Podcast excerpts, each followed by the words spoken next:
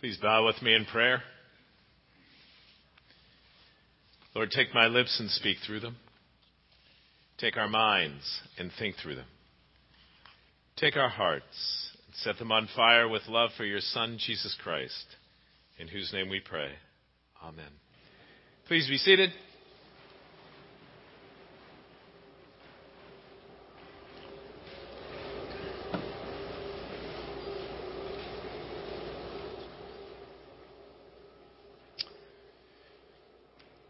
You know, for those of you that were not here last week or might be visiting, I began a mini series, a three week series on the last half of Romans 8. That's pretty specific. But, uh, but Romans 1 through 8, if you're not familiar with that, is known as the gospel according to Paul, where Paul is trying to present the gospel in a very comprehensive way in some ways, but in a very elaborate way in other ways, because he's trying to introduce the gospel to the Romans because of the tensions and challenges that were going on there, and trying to get them on the same page because of those tensions and challenges. And he's trying to say, this is the gospel. It's, gos- it's gospel message, good news message for Jews and Gentiles because of that tension that existed there. And he's trying to say, it's not by works, it's by faith. It's trusting in the Lord Jesus for your salvation. And he builds that case in Romans 1 through 4. And by the time he gets to chapter 5, he, he's saying, and this is how it works out in your life and your community. And it's interesting what he spends a lot of time focusing on because of the challenges that existed in the early church. He spends a lot of time focusing on the suffering and the pain and the struggles the trials and temptations that they faced as the early church. And so chapter 5 actually begins with this whole notion and idea of suffering produces endurance, endurance produces character, character produces hope. So last week we talked a little bit about suffering and we also talked about hope. And for those of you that in, in particular weren't here last week, we talked about how Paul mentions at the beginning of verse 18 and through the first section of what we covered, how the suffering of this life cannot be compared to the glory that we will experience hereafter. In other words, if you think about what we go through now, everything we go through now is temporary, it's temporal. The glory that we will experience with Christ and through Christ is eternal. So let's get a proper mindset and perspective that all suffering, no matter what we're going through, is temporary. But it's interesting because if you heard today's passage, he begins today's passage with the word weakness. So you begin to get this idea that we have a lot of stuff we have to deal with. And if you are realistic about this life, particularly as you go through a lot, particularly as you age. We do go through a lot of trials and struggles and challenges and pain and suffering and temptation. That is a part of life.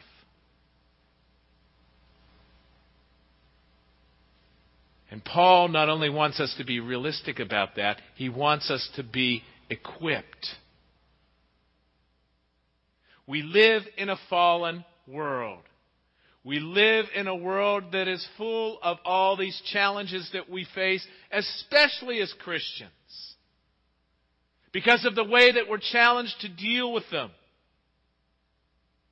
To deal with them God's way. In a Christ like manner.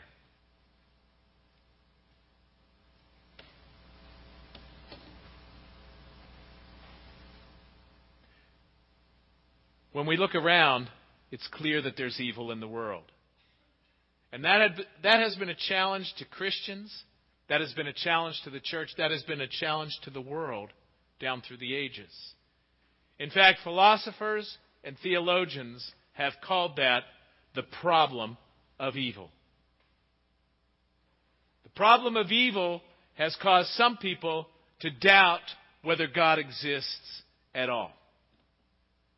The problem of evil has sometimes caused some people to question or doubt God in terms of their own walk with the Lord. The problem of evil has sometimes tur- turned people toward the Lord to throw themselves on the Lord, to cry out to Him. But the problem of evil, the basic questions that people raise when they say there's evil in the world, why hasn't, why doesn't God deal with it? Is that if God is all good and God is all powerful, why is there struggling? Why is there suffering? Why is there randomness to suffering sometimes? Why is there evil? Why is this happening to me? That's the problem of evil. And my guess is if you've gone through some struggles or some pain, something that seems to almost attack you personally, you've probably asked the question, why me? And possibly indirectly, if not directly, God, why is this happening? Where are you, God? What's going on?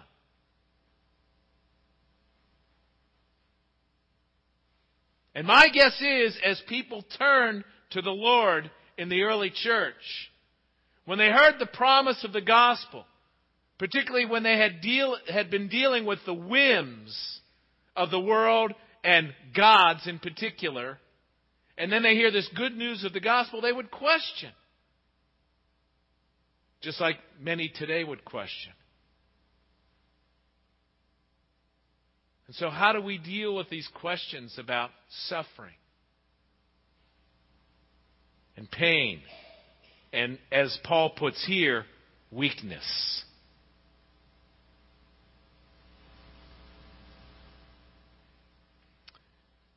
A couple of weeks ago, I was working out in the gym. And as I was working out, I saw this guy who I've seen several times. We've had conversations. He's a guy about 10, 10 or 15 years younger than me, and he's bigger and stronger than I am. And, um, and so he puts weights on the free weights on the rack for the bench press. And I look at the weights and I look at him and I'm thinking, he can probably handle that okay. But I said to him, I said, if you want a spotter, I'm happy to spot you. And he said to me, it, it was really interesting. He, he looked and he said, he said, I can probably handle this, but I'm thinking of putting a little more on. I wouldn't mind one. And and so I thought, you know, that's a good thing. Because I remember a time in my life when I was younger. My dad was a weightlifter. I started lifting weights when I was in about seventh or eighth grade. And I used to lift weights sometimes myself in the basement. And my dad showed me a method to do bench press without having a rack, just rolling the weights up on yourself and then doing the bench press. And I remember one time I got into trouble because I didn't have a spotter. And I got hurt. You know, sometimes we're unwilling to ask for a spotter. Because sometimes today we don't like to admit that we're weak. Who likes to admit that they're weak? In today's world, very few people, and there's very few people that were willing to admit a weakness to. Maybe our doctor. Sometimes our spouse. But we are rarely willing to admit we have a weakness. Because after all, we want to appear like we have it together. Me weak? No, I've got, I'm good. I'm good. I'm strong. I don't need help. I've got this.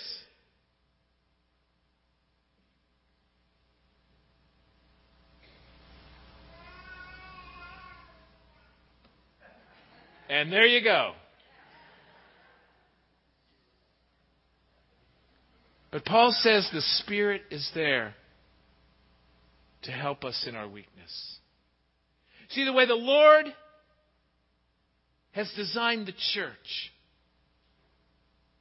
is first and foremost when Jesus came, he gathered people around himself to show this is not for us to do on our own.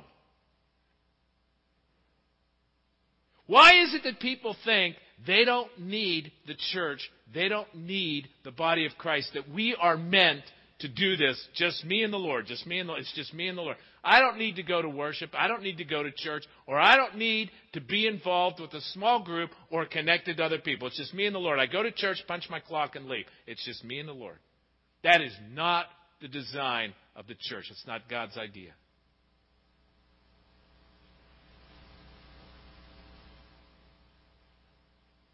We are meant to be the body of Christ connected to each other. Jesus went to the cross in our place for our sin to show us we can't do it ourselves. We need a Savior. And even before he went to the cross, he said, When I go, when I die, when I rise again, when I ascend, I will give you the Holy Spirit because you need a comforter. You need a helper. You need someone to fill you and equip you and guide you and empower you. You can't do this alone. You need a spotter. You need a spotter in your spirit, and you need a spotter to encourage you, hold you accountable, support you. That's God's design of the church.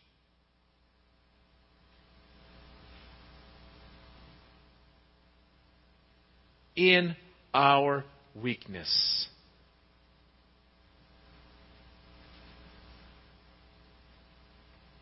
Jesus became weak. He emptied himself, as Scripture says.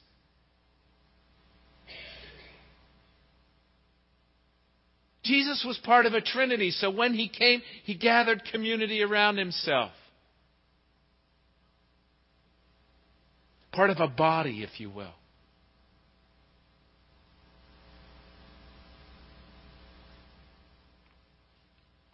We are meant to have the Holy Spirit in our weakness. That we need the Holy Spirit sometimes just to pray. Because we're so weak. To cry out. I mean, there have been times in my life during my children's teenage years, if it weren't for Meredith and prayer, when I had my panic attacks, if it weren't for Meredith and my small group in San Antonio and my boss.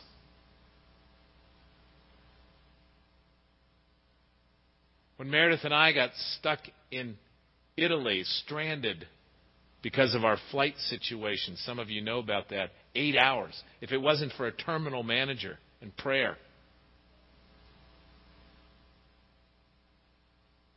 I mean, I think of times in my life when I had to admit I couldn't figure this out. I couldn't do this.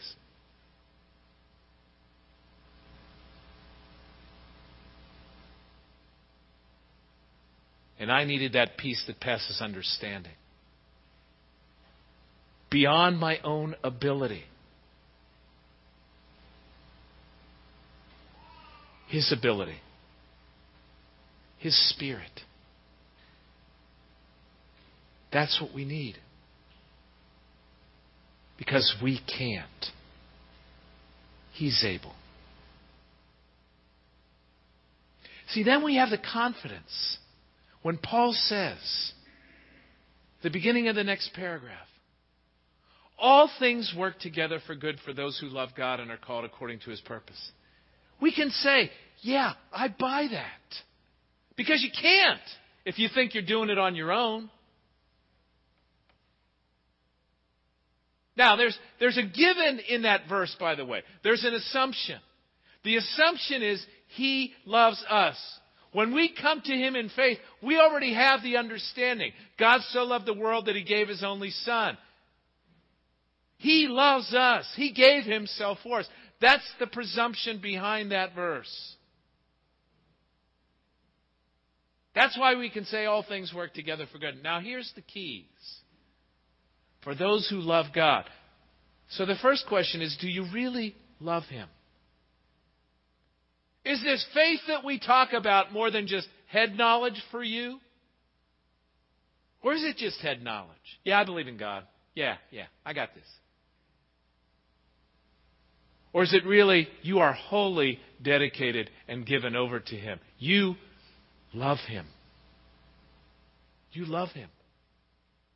Your life revolves around Him. And you trust Him because you love Him. All things work together for good for those who love God. Because I love Him, I trust Him. and are called according to his purpose. You know what many people subconsciously really think? We're not called for his purpose. He's called for our purpose. Hey, God, you know what? I have a need. You're there for me, right? You got this for me, right? Waiter.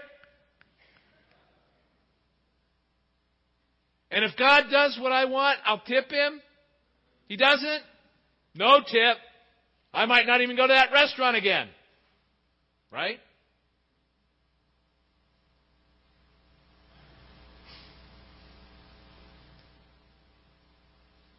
We twist it. Who are we really here for? His purpose or mine? Am I here to serve Him? See, the reality is, he served me by dying for me.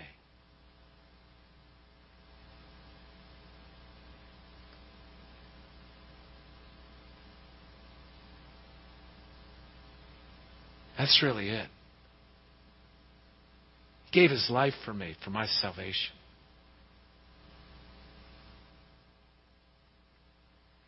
Now, my life is a response. I live for his purpose, I live for his glory. I live to serve Him.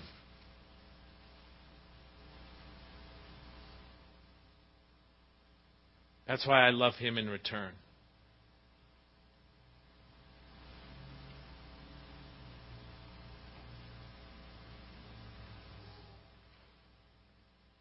So I want to know His way. I want to know His will. I want to know what He wants for me.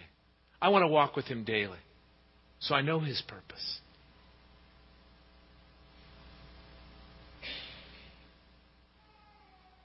And then I can see how He's working for good. And then I can grow in that love relationship, that trust. I won't always see it immediately. Doesn't always work like that. Just like my kids didn't always understand when they were younger. But we trust.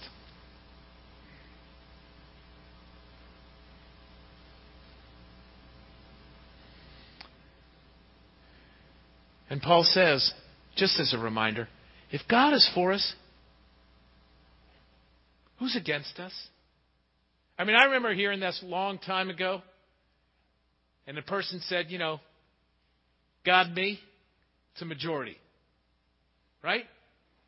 It doesn't matter who else or what else is out there. God, me, it's a majority.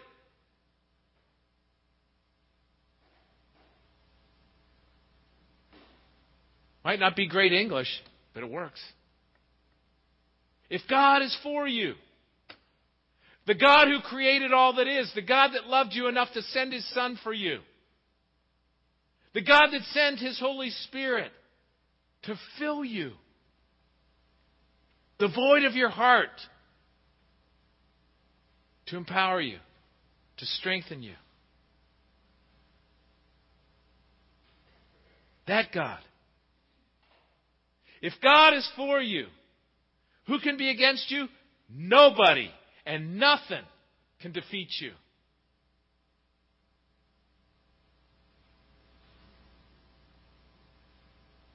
And that's why Paul can say, We are more than confident. We know, we trust, and we can have peace.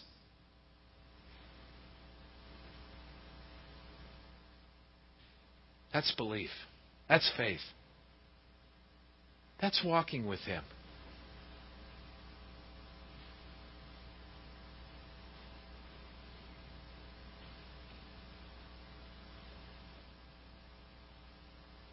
Jesus, who emptied himself, Jesus, who humbled himself, lived this. And that's why we can know it. And Paul, Paul lived this too. Paul, who could say, and this is one of my favorite sections that Paul says when thinking about this, but he said to me, My grace is sufficient for you, for power, my power is made perfect in your weakness. So I will boast all the more of my weakness, so that the power of Christ may dwell in me. Therefore, I'm content with weaknesses, insults, hardships, persecutions, calamities, for the sake of Christ. For whenever I'm weak, then I'm strong. Why am I strong when I'm weak? Because His power is working in me, His Spirit is flowing through me. That's why. Because I'm no longer relying on myself, I'm relying on Him. When Jesus was in the Garden of Gethsemane, and He said to His Father, Not my will, but your will be done. Called according to His purpose. Because Jesus said that, what good came? All things work together for good. Our salvation came. What good came? Jesus was able to send the Holy Spirit for us. That's what good came because he said, Not my will, your will be done. Your purpose, your good for us.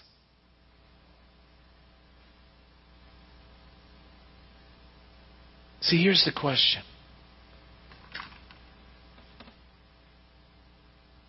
Do you really love him? He loves you. That's not a question. Do you really love Him? Do you really trust Him?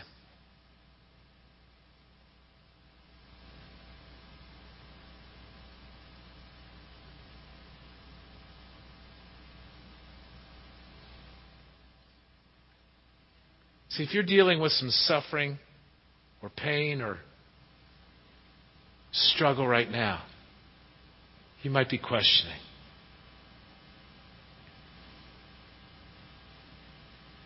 You really need the Holy Spirit. You really need someone to come alongside you and pray with you.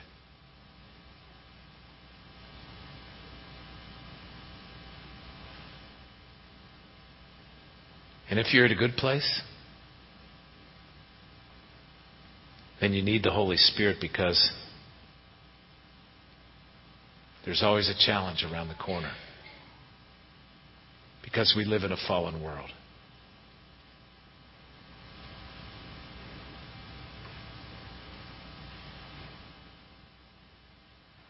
There's a problem in this world, and it's called evil.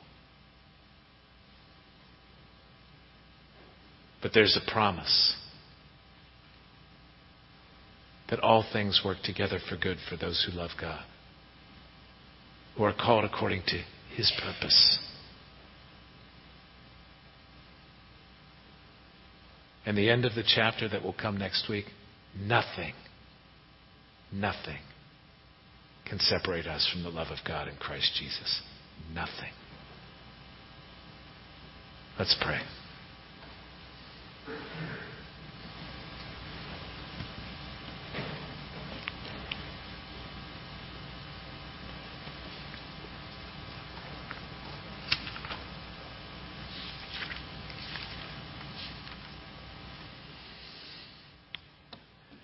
God is not aloof from our suffering.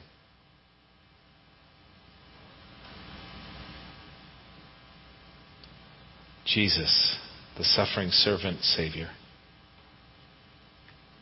the promised one from hundreds of years before he came. In Isaiah, he was despised and rejected by others, a man of suffering and acquainted with the infirmity. Surely he has borne our infirmities and carried our diseases. Yet we accounted him stricken, struck down by God, and afflicted. But he was wounded for our transgressions, crushed, crushed for our iniquities. Upon him was the punishment that made us whole, and by his bruises we are healed.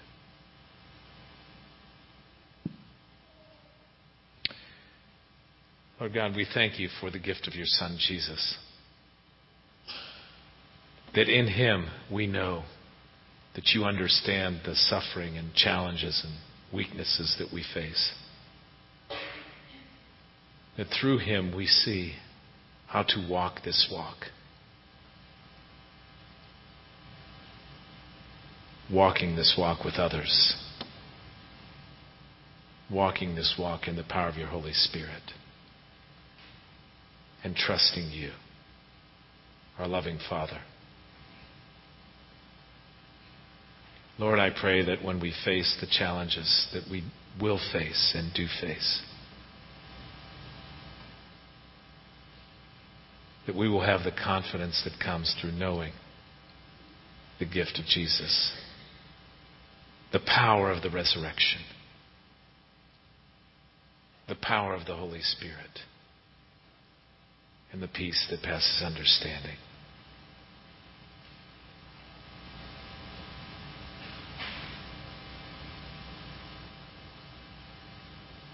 Lord, we thank you that we can trust that all things work together for good and that nothing can separate us from your love. And we pray this in Jesus' name. Amen.